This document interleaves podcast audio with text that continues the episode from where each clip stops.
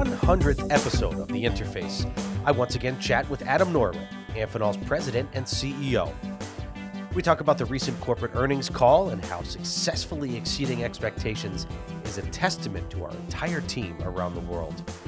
We talk about the number of acquisitions Amphenol has made over the years and how their initial apprehension at buying into the Amphenol entrepreneurial culture quickly fades away.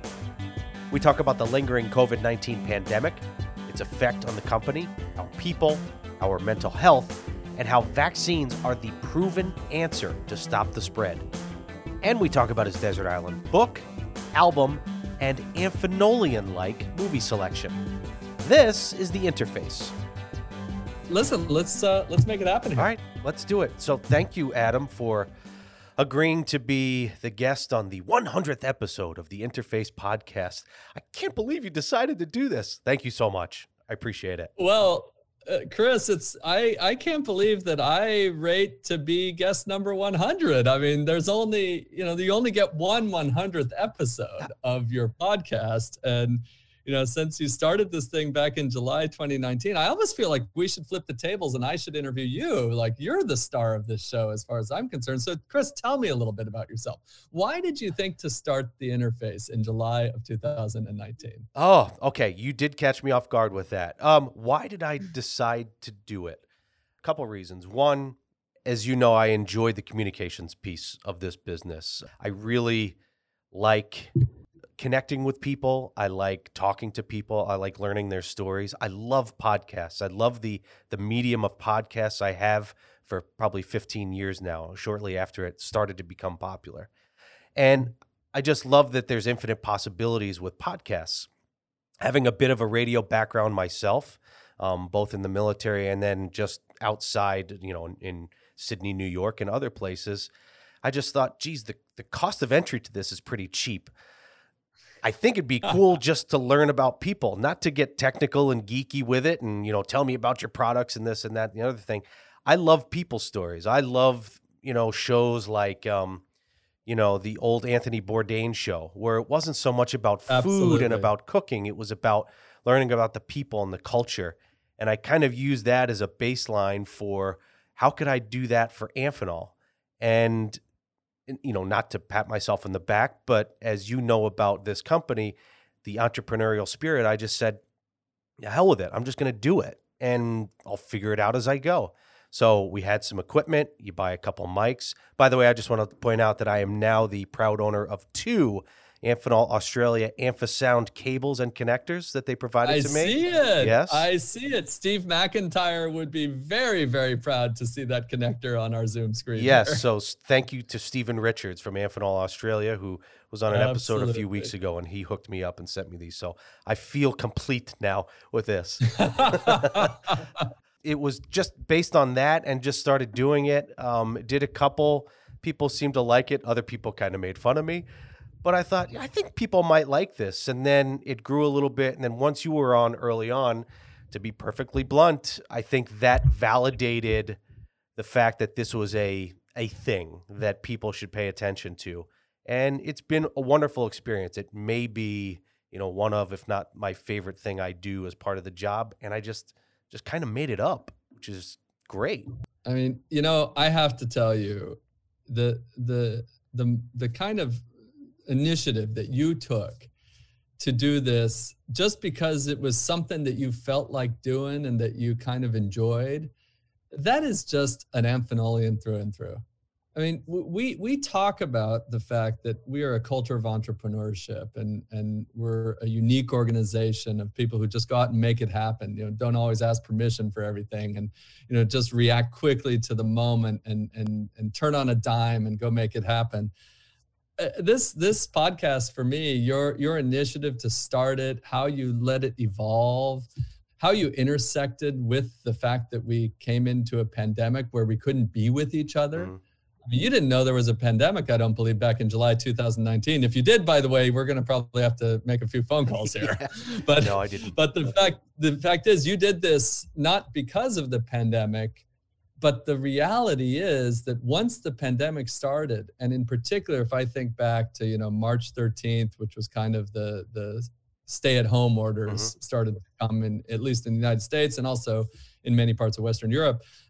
This became almost not a substitute, but a complement to our abilities to to connect with each mm-hmm. other. And and the way that you featured so many Amphenolians around the world telling their story. And you know, some of them telling their story, by the way, about catching COVID, and some of them telling their story about designing a new product, and some of them telling their story about a transition that they went through, whatever. I, I just think it's been invaluable, Chris. And, and I, on behalf of our whole organization, want to really thank you because without you, Chris Cappello, having taken that initiative, we would not have had 100 episodes, which today makes up each and every one of them a unique insight into a person in Amphenol, what makes them tick, and collectively giving people a picture of what makes this organization so special. So I think uh, you you chris deserve an enormous debt of gratitude from all of us around the company for that initiative. And you know i'm i'm humbled and proud to to get to say that i am guest number 100 that's for sure. Well thank you very much. And that that means a tremendous amount to me. Um like i said without your early support of this um i don't know if it would have been quite as successful right away but i, I appreciate that. And this is just the start. I'm sure there'll be another few hundred for sure. There's still, you know, there's over 80,000 employees. I've only gotten through 100. So there's, you know, 79,000 80 or there's 85 So there's 84,900 people I still haven't talked to. So we got some time. We have some time. So for sure. You're going to burn through some more of those connectors, I guess. Although these are pretty good ruggedized connectors, I guess they're going to last quite a long time. They should. So, but thank you very much and and and I I enjoy it immensely like I said. So so we'll just get down to business now, all right? We'll we'll get into just the the episode itself and we'll stick with recent history here, as recent as yesterday, as yes. you hosted the Q2 earnings call for Amphenol Corporation. Another uh, excellent earnings call. Uh, in fact, uh, up to $2.65 billion uh, in sales. It was up 34%. EPS is up. Everything was above your Q1 outlook. And you also announced a new acquisition of unlimited services. So just maybe give a, a little bit of a broad spin, if you could, on the earnings call yesterday and, and just your general feelings about it. Well, I would love to do that. And first and foremost, I, just have to start by congratulating the whole Amphenol organization around the world because this was a fantastic quarter for the company. These were, we set records in orders and sales and earnings per share. Um, our growth rates were, were outstanding. Um, you mentioned, you know, we grew 34% in US dollars, 22% organically in our sales. Our orders were actually up 58% on a year over year basis. Our earnings were up by 53%. Uh, we did announce the acquisition of Unlimited Services, a, a fabulous company uh, based in Oconto, Wisconsin, cable assemblies for the industrial market. Uh, so, so really just a, a phenomenal uh, kind of across the board quarter for the company. And you know what what what is not so obvious by just the headline numbers is this is not an easy quarter. Mm-hmm. There's a lot of stuff going on in the world. Um, you you have unprecedented challenges in the supply chain. You have you know almost unprecedented increases in the costs of some of the things that we have to buy and services that that we have to use. You have customers dealing with shortages that you can't pick up the paper every day without hearing about a semiconductor shortage here right. or a freight or logistics challenge there and and what i think is just so rewarding to me and and such a great confirmation of our of our company and and the culture of our company is that those entrepreneurs around Amphenol, those you know close to 125 general managers around the world, um, each each of whom every day have to make you know dozens, if not hundreds, of decisions, small and large, about their business. They just made it happen, uh, amidst all of those challenges. And, and, I think that that is really to, to drive those results, which on paper by themselves look great, but understanding the context behind the results I think makes them all the more impressive. And, and I'm just truly grateful to, to everybody. You know, it's funny, Chris, this was my 59th earnings call right. that we had yesterday. And we actually had a technical issue yes. during the call um, at the very end. And I, you know, to any of our analysts who happen to listen to this, I, I, I deeply apologize, but the, the conference call operator had a big snafu and their line basically went dead and created a busy signal. Luckily, we were about 67 minutes into the call, but I think there were one or two questions still in the queue. And, and it just kind of ended abruptly. And I think maybe people thought that I just cut the call off because I didn't like the question. And in fact, the last question was a very nice question that, that we had a nice uh, answer for. Um, but it was this technical error. And it took them actually seven minutes to re engage the call, at which point there were no more questions. And I, I just wished everybody well. But I tell you, you know, 59 calls, I'd never had a technical issue before. And I certainly hope for the next 59, we never have another one like that. So my apologies to anybody who was listening and felt a little bit discombobulated by, uh, by this very strange technical issue. And, you know, I'm, you know, I understand it has to do with somebody who was working from home and there was some internet issues and all this kind of stuff. Who, who, who knows? I mean, those, that's the kind of stuff that has happened over the last year. And it's, you know, it's reflective of of the fact that a lot of unexpected things have come our way over the course of these 100 episodes that that you have recorded over the course of really the last 18 months since the pandemic uh, really started in full force uh, first in China and the and then spreading around the world and and through all of those unexpected things amphenolians just made it happen and the second quarter of 2021 was just a, a fabulous example of that and I'm just uh, truly proud of our organization and grateful to our entire team around the world, all all 85,000 of them. Well, congratulations again to you and the rest of the team. Uh, and I know you you often speak about the importance of your general managers too, and how vital they are uh, in the success of the corporation. Can you explain to people again? And I know you and I have talked about it. We might have even done it on a on a previous episode, but the role of the general manager specific to Amphenol and what that means to you and to the corporation. Yeah. So, look, at the end of the day, Chris, the general manager is the nexus of everything that happens inside of Amphenol. Um, you know, we have 125 of them. I, I remember when, when I when I was a junior fellow in the company, I was a general manager. I think I was about 30, 31 years old, and I was I was running our organization in Shenzhen, China. It was a factory that made hard disk drive connectors and uh, you know it was a small operation 25 or so million dollars right. at the time and it, it, it, grew quite a bit in year 2000 um, and then in 2001 it shrank a lot and and you know with the with the collapse of the internet bubble and, and I, I still remember to this day how challenging some of the decisions you have to make every day as a general manager like your orders dry up and you have a certain number of people and you don't have enough work for those people you have to make really really tough decisions yeah about you know reducing your resources in the company. I I will never forget. It was April sixth of two thousand uh, uh, uh, of year two thousand and one when I had to go into my company and say, look, we don't have enough work for all of you, yeah. and that's tough. Yeah. That is a really really tough thing. Um, I, I, had a deputy general manager, a gentleman who's still in the company by the name of Gary On, and you know Gary uh, eventually become became general manager of that that operation, and today is one of our group general managers, uh, running a very significant business, our commercial products group. And you know Gary and I would just look at each other like, you know, what are we going to do here? Yeah.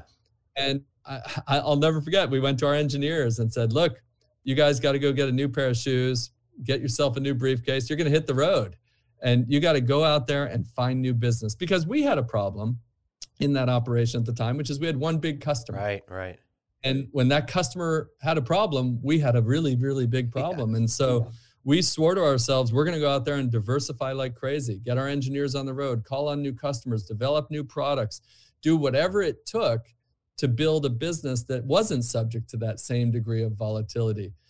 And, and just every day you were making decisions as a as a 31 year old general manager and you know you hope they were right and you'd have to look people in the eye and and and give them the confidence that the decisions you were making on their behalf were were the right ones. And and you know i think you know most of the time they were right but once in a while they weren't right and and you learn from those ones where you made the the maybe not the right judgment call in the moment and and that's really the essence you know, our general managers, they're in charge of everything mm-hmm. from selling the product, designing the product, conceiving of it. How do you market that product to customers? How do you make the product? Where do you procure the components? What do you buy and what do you make? Uh, uh do you use more automation or manual labor? Do you make it in one country or the other, in one location or the other? Um, how, how do you collect the money for those products? How do you motivate and incent your sales team and the rest of your team to be successful? You know, it's everything that you do to run a business, and that's all in Amphenol given into the hands of these men and women called general managers. Right. And the net result of that is, is just an extraordinary result, which is that they are able to adjust so rapidly to changes. And they're also able to adjust to new realities. So if they have a new competitor and they need to totally change how they're doing things in order to to perform better than that competitor, they can do it. Mm-hmm. They don't need to come to us at headquarters or to one of our groups. They can just go do it in the moment and and their ability to tailor every aspect of their business to maximize their chance of success in their given market with their given set of customers with their given set of products that is a truly unique approach that i have not seen exist in any other company let alone in our industry that culture of entrepreneurship in, the context of amphenol it delivers to us really the best of both worlds we're able to be nimble and reactive like we were a small company, a small family owned company. Right. Yet we have the reach, the breadth, and the depth of resources of a global company. And when you combine those two together, it's a little bit like chocolate and peanut butter. It tastes pretty good. yeah, and sure. and that's uh, that's been really the recipe for our success over many many years. And what what I'm so proud of, actually, if I'm proud of one thing more than any other, over my you know nearly 13 years as CEO of this company, is that we have not only preserved that culture, but we have allowed that culture to flourish as the company has grown. Mm-hmm. And the scaling of that culture is something that people asked me many many years ago even when i first became ceo like oh you know that's a that that sounds like an interesting way to run a company but there must be some limits to it and i think what we've demonstrated is not only are there not limits to it but in fact the culture allows you to grow faster. The right. culture allows you to scale itself, so long as you make smart decisions around how you organize those things. Right.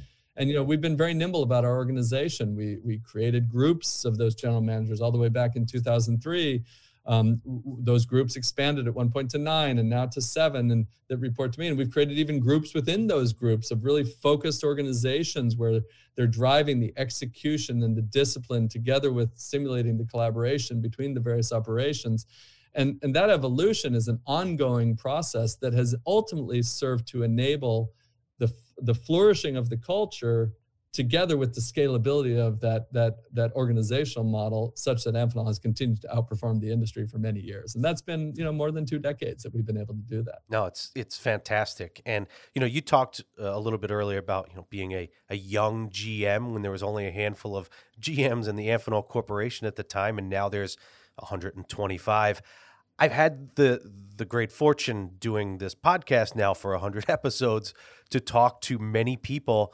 that were part of the process of being acquired by Amphenol. And it's almost to a person that they talk about it with a. Uh, I ask them about their feelings at the time and then how those feelings invo- uh, evolved uh, after having uh, spent some time with Amphenol.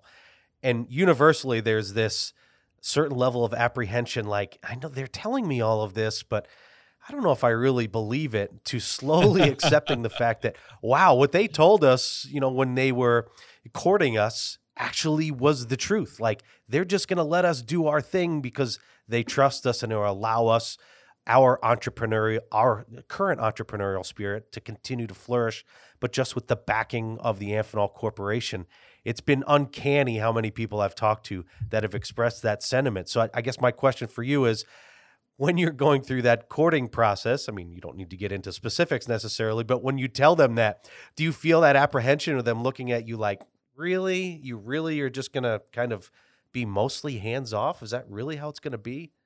Yeah. I mean, look, Chris, it, it, it is spot on uh, how you just described it. There is a natural apprehension. And and that's because the vast, vast majority, and when I say vast majority, basically all but us one. yeah right. of of large companies who make acquisitions. They just want to muck around with the businesses after they buy them.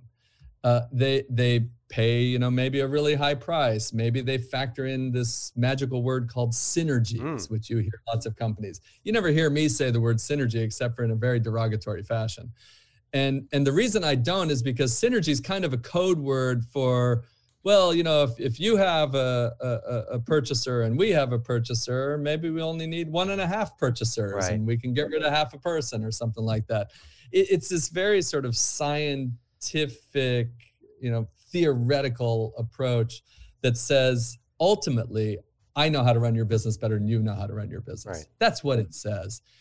We have a culture that is inherently based on trust of people. I mean, that's that's the thing you shouldn't forget about that entrepreneurial culture. The root of it is that we trust people. We trust that people, when given the right tools and given the right set of authority, are going to make generally really wise decisions primarily because they're closer to the issues. Right. They know the people, they know the customers, they know the products. Who am I sitting, you know, in Wallingford, Connecticut, surrounded by, you know, 65 or so people here in headquarters to know better than they. Right. Now, I may mm-hmm. have a little bit of perspective because I've been doing this a little bit a while, and I may see across the company things that they don't see, and I'll certainly be able to offer some of those perspectives. But at the end of the day, they know what they're doing. And so when you're talking to the owner, operator of a company that we would like to acquire, you're talking to someone who is the true expert of that company. Now, maybe there are things that they can't do on their own. Maybe there are customers that just won't even take a meeting with them. Maybe there's maybe they have a desire to to set up a factory in a different region which they didn't have whatever the wherewithal the wherewithal to do on their own. Maybe there's some missing link technology that they would love to have uh, that could help them upgrade you know their product offering to customers those are all things that we can bring to them but we can bring those to them without undermining their authority rather by strengthening their authority. And so for sure when i talk to to potential acquisitions and i tell them the story of amphenol do they believe it in the first meeting? I don't think so. Right. I, I think they probably don't. But after a while and sometimes one of our by the way one of our greatest uh, marketing tools in acquisitions is to have them talk to formerly acquired companies. Right right. So that they understand that what we say is actually what we do and, and i think your experience talking to some of these entrepreneurs after they've joined amphenol is exactly what i would expect them to say that hey you know yeah i doubted it a little bit because that's just not how companies operate but sure enough i came into amphenol and found out that indeed I do get to keep making the decisions. I am still in charge of the business. I am still an entrepreneur. The company is not imposing upon me all these processes and structures and, and different approaches, but I am getting value out of being part of Amphenol. Right. And that's the magic thing. It, and, and that's you know kind of our secret weapon in our acquisition approach is it's not that we just bring them in like a holding company and do nothing. That that that doesn't sound so great either. We're not right. we're not a portfolio manager in the sense that some people would, would say. Rather, we bring them in, we introduce them to to others around the company where we think there's a high likelihood that they could learn from each other and gain value from each other. We stimulate collaborative discussions, but then we let them go do it. Mm-hmm. And, and and that approach has been very very successful. If I if I look over you know the last decade we've made you know nearly 50 or more acquisitions and our success rate in these acquisitions is extremely high right. Um, and i think one of the reasons is we don't muck around with the companies right. and create a bunch of unintended consequences and people leaving and the culture of those companies we are a stronger company because of the strength of the culture of the companies that come in through acquisition they every day they make us even more entrepreneurial than we were before. And, and that's something I look forward to continuing to benefit from. I'll shift gears a little bit now to this dark cloud that is still kind of lingering over not only Amphenol, but really just the world at large, business world, everyone. And that's COVID 19 and the continued repercussions of, of how this is evolving uh, over the last year and a half. Just if you could just give us your state of the state here, I guess, or state of the corporation with regards to where you know you see us with COVID nineteen and and any additional you know information that you think is relevant. Well, I, am glad you bring this up, Chris, because it's a really important topic. I mean, let, let me start first by saying how proud I am of our organization and how we were able to react, adapt, and and, and flourish amidst an unprecedented, once in a century pandemic. Um, and that is a testament to the entrepreneurial skills of our general managers around the world. It's a testament to actually how our company came together during this pandemic. And I give so much credit to our head of HR, Dave Silverman, um, for, for having spearheaded a degree of interaction on one topic that we have never had before right. and creating the frontline team that, that you're a part of and and making sure that everybody was equipped to make good decisions and that when we had to take certain decisions on a global basis we just did that.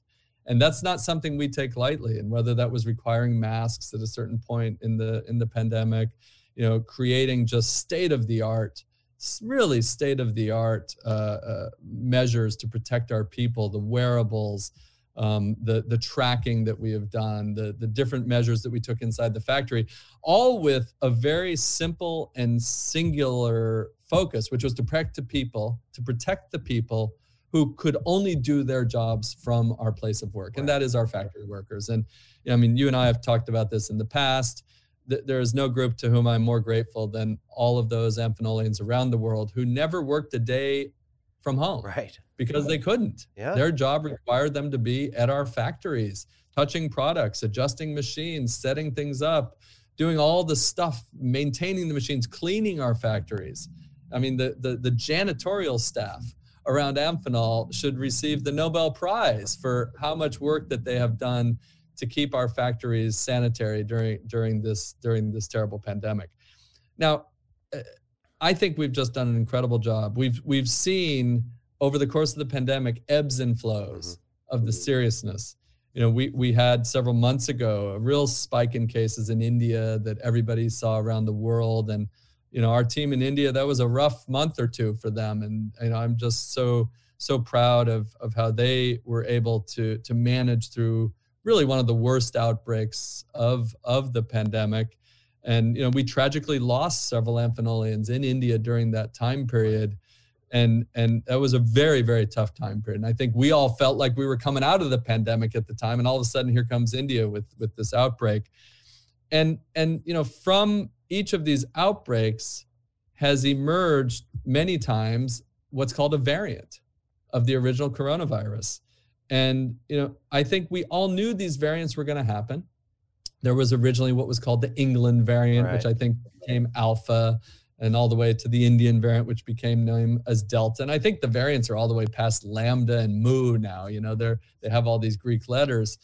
And I think what is clear with the variant of the day, which is the Delta variant, is that unfortunately, and you know, it just is what it is, the Delta variant is just a much more dangerous version of the original coronavirus. Right um, you know, first and foremost, it's extraordinarily infectious. And, you know, I don't mean to be, you know, raising alarm bells about this, but I kind of do mean to be raising alarm bells. Like this thing is more infectious than smallpox. Right. I mean, there was a case in Australia where they believed that it was transmitted through people passing each other on a sidewalk. Yeah. I mean, that that is extraordinarily infectious. The second piece of Delta is that it appears to be a little bit more dangerous. Mm-hmm. Um, it leads to higher rates of fatalities and, and other various consequences and side effects of COVID, including hospitalizations and, and, and severe issues. And so the combination of its infectiousness as well as its danger means that we got to take this thing really seriously. Now, for many months, we have, as, as and I think many companies have, we have been driving to get our people vaccinated. And the good news is that if you're vaccinated, there's a very very small chance even if you can contract and you know there are some what's called breakthrough cases of delta where it that we we have seen people test positive and that includes we've seen some of our employees test positive who were vaccinated right. but the chance of having a serious illness let alone a fatality are extremely small with the vaccination The other thing about the vaccination is the more people that are vaccinated, the just less this virus is going to be running around the community. Right, right. Um, you know, I'm fortunate. I live in a state called Connecticut, and Connecticut was one of the best places on earth in terms of vaccinations. Right. Um, you know, we we have more than three quarters of our population, or close to three quarters of our population, fully vaccinated, and there were a few. There was a while where we were having like you know 20 cases a day of positive in, in the whole state of Connecticut with three and a half million people. Well, now, you know, that number is up to like 350, 400 a day. Yeah. Um, there's been new guidance coming out of the CDC about wearing masks indoors again um, in those areas where the, the cases per 100,000 ha- ha- have grown. And we as a company are going to have to react and continue to follow our primary principle, which is we're going to do everything possible to protect our people. Right, right. I don't want our people falling victim to this dangerous virus, whether it's the Delta variant or the Epsilon variant or the Lambda or whatever it's going to be. Um, we need to protect our people. The starting point for that protection now, which is different than a year ago. Right. You know, a year ago when we talked about protection, it was all about masks and, and sanitation and hand washing and and you know, I mean, my God, how much alcohol did I put on my hands right. over the course of a six month period? Yeah, you know, it was a scary amount is is the amount and and separation and plexiglass and staging shifts and working from home if possible. Those are all the things we did. We didn't have at the time this thing called a vaccine. Right right right. Now we have it. We have had it. I was vaccinated. You were vaccinated. A lot of people have been vaccinated but not everybody. And at a time when we have the greatest protective measure which is half a milliliter of a liquid that is put into your arm, and then three weeks or four weeks later, another half a milliliter, which has been proven to be exceptionally safe. Like, like exceptional. I mean, there more than in our country alone, more than 350 million shots have been put in arms. And the rate of reactions to those shots has been almost infinitesimal. Right. There have been some, no doubt about it, but there are reactions to lots of things. I mean, there are people who have anaphylactic shock from taking an Advil. And so that can happen with medication. But it's an extraordinarily low rate of, of people having reactions. And then the second thing is the darn thing works. Yeah. Like yeah. it works really, really, really well, like shockingly well. I, I encourage you to listen. There, there's a great podcast about the woman, Hungarian woman, who developed the mRNA technology. It's one woman. I mean, this woman, if she doesn't win the Nobel Prize, then they should just get rid of the whole concept of the Nobel Prize. This is not a new technology, mRNA. Right. She started working on this when she was 20 years old, and she's close to 60 now. She spent really three, four decades of her life focused on developing this concept of mRNA as a delivery mechanism for a vaccine. They have honed it, developed it, pr- proven it out, and it was just at the time, it, back in March, when they sequenced the original coronavirus, that they were actually working at Pfizer. And this is a, a woman who works for BioNTech, a, a wonderful German company. And they were about to develop a flu vaccine using mRNA, and along came the pandemic. And they quickly were able to sequence the gene, apply it to the mRNA technology, which is well proven, and they had shots in arms in three weeks and they worked and the people didn't get sick and the people didn't contract covid. So so this vaccine is a miracle. To me it is a miracle drug chris and i i, I you know i'm i will say publicly i'm not the most religious guy but if i were going to believe in miracles this would be it. Right. This is the miracle of our lifetime that this thing exists and we need to do everything possible to facilitate to enable and to persuade our employees, their families, their friends to get vaccinated. Uh, we're going to do all the other things too, by the way. You know, so if we have to bring back masks in in places where the virus, the Delta variant, is is is spreading more fast, we'll do that. Right. If we have to stagger shifts, we'll do that. If we have to have some people work from home, we'll do that. Because I tell you, we're going to protect our people. That's it. Because by protecting our people, we have been able to protect the company we have been able to continue to support our customers. We've been able to continue to drive the performance that we have. And we have been able to continue to provide livelihood to not just 85,000 employees around the world, but I would argue to, you know, at least half a million people who rely on those 85,000 people, let alone the millions of people in the communities, many of them small towns mm-hmm. around the world, places like Sidney, New York, um, where where those communities rely on our company operating in order to have to exist. Even. Right. Yeah. And and yeah. so you know we have a lot on our shoulders here. The safety of our people, the the safety and and the ready supply of our products to our customers, the vibrancy and the the security of the families who rely on us, the communities, let alone you know our shareholders and other stakeholders. And so yeah, I, people got to get vaccinated. And you know I'll, I'll I'll say here, you know we haven't mandated it. Um, but there are companies just in the last 24 hours. You've seen Google and Facebook who have announced that they're going to mandate it uh, for for their employees to come into the office. Uh, the the Veterans Administration, who you I think get to use. Right. Uh, I, I think you feel better about going to a VA hospital now because they're all going to be required to be vaccinated. Sure, sure. Um, and I mean, my goodness, we should protect our veterans and not have them have to go to a hospital where people aren't vaccinated. So you know, uh, we're going to be monitoring how the the concept of mandates, the legality of it in certain jurisdictions, um, how many companies are doing that, and you know, look, uh, I'll tell you, uh, we're going to do whatever we have to do to protect our people. It's a tough situation. It's something that's unprecedented, but as always, I'm sure Amphenol will find the, the best solution for its people and for the corporation. So we'll shift away from work for a little bit here as we as we start to get towards the end, right? get out of the clouds right, now and get into it. get into the sunshine. When you're not working, whether it be Wallingford at home or from the road, lately, what have you been doing in your free time? What have you been enjoying? You know, time to relax. What does Adam like to sit back and do or actively do? Well, first of all, Adam likes to read. So I've been reading a lot. I, you'll remember I was playing a little guitar during the pandemic. I have I to admit that, yeah. that I, ha- I have to admit that I haven't kept it up as well as I should oh, have. So okay. I'm my goal in the fall is to sort of pick that back up and make sure I haven't forgotten how to play Stairway to Heaven at a minimum.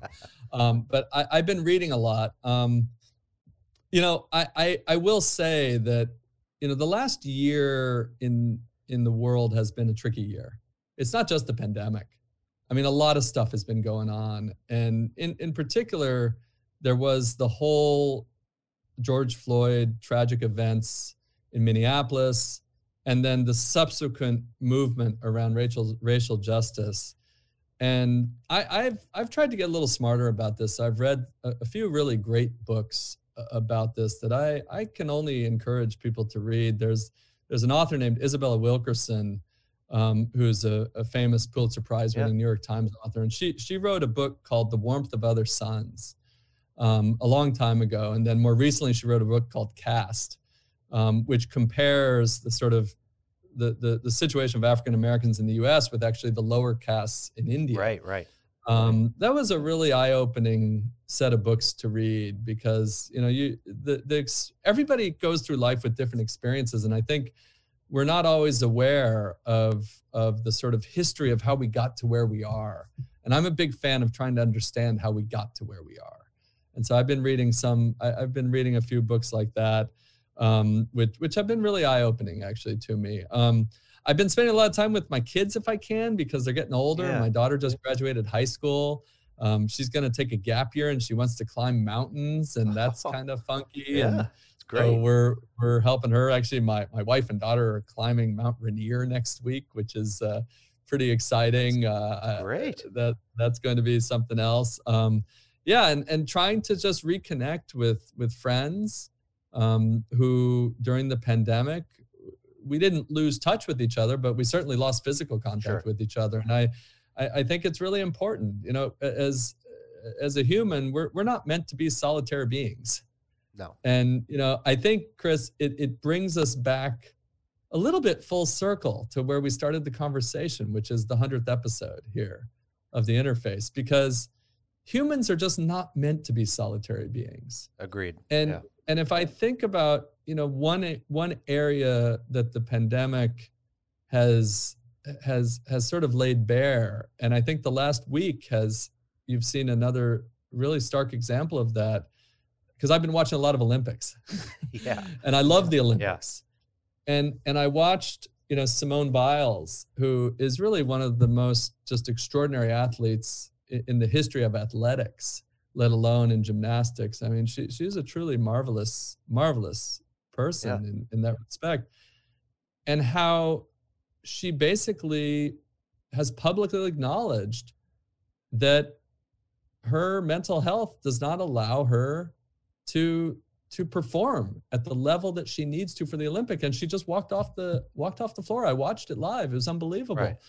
And you look at like a Naomi Osaka, who who did the same thing in women's tennis. These are people at the highest levels. And you know, I have seen over the course of the pandemic and both you know personally and professionally a lot of people suffering with with mental health and i think one of the reasons is because humans are not meant to be solitary beings yeah yeah.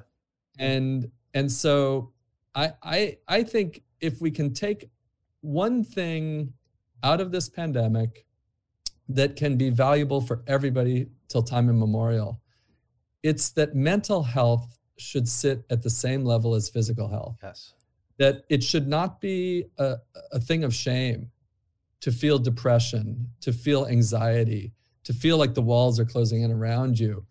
That is the same as breaking your ankle. It's the same as, as having, you know, a heart condition. It's the same as as as having, you know, some sort of some sort of musculoskeletal problem that you have or or something in your GI system or whatever. It's your mental health system. And and I think that watching these two young women over the last you know few weeks seeing how there are people within our company and people that i know personally who have suffered through mental health it, it tells me that you know we need to normalize this and we need to address it. And one of the ways to address it is to not have people be solitary. Right. Right. And and so you know as i think about 100 episodes of of the interface how you have given people insights into other individuals so that they can feel a true connection to them.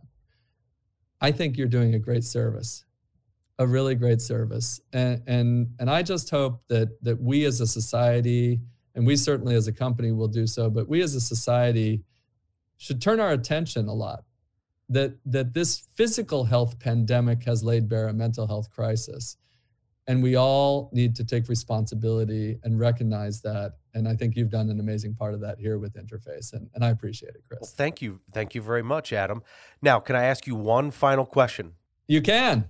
This in an awkward way kind of segues to a, a segment i've been doing over the past few months. I don't know if you've heard it or not but um, just to get to a, a fun way to get to know people as we wrap up these episodes.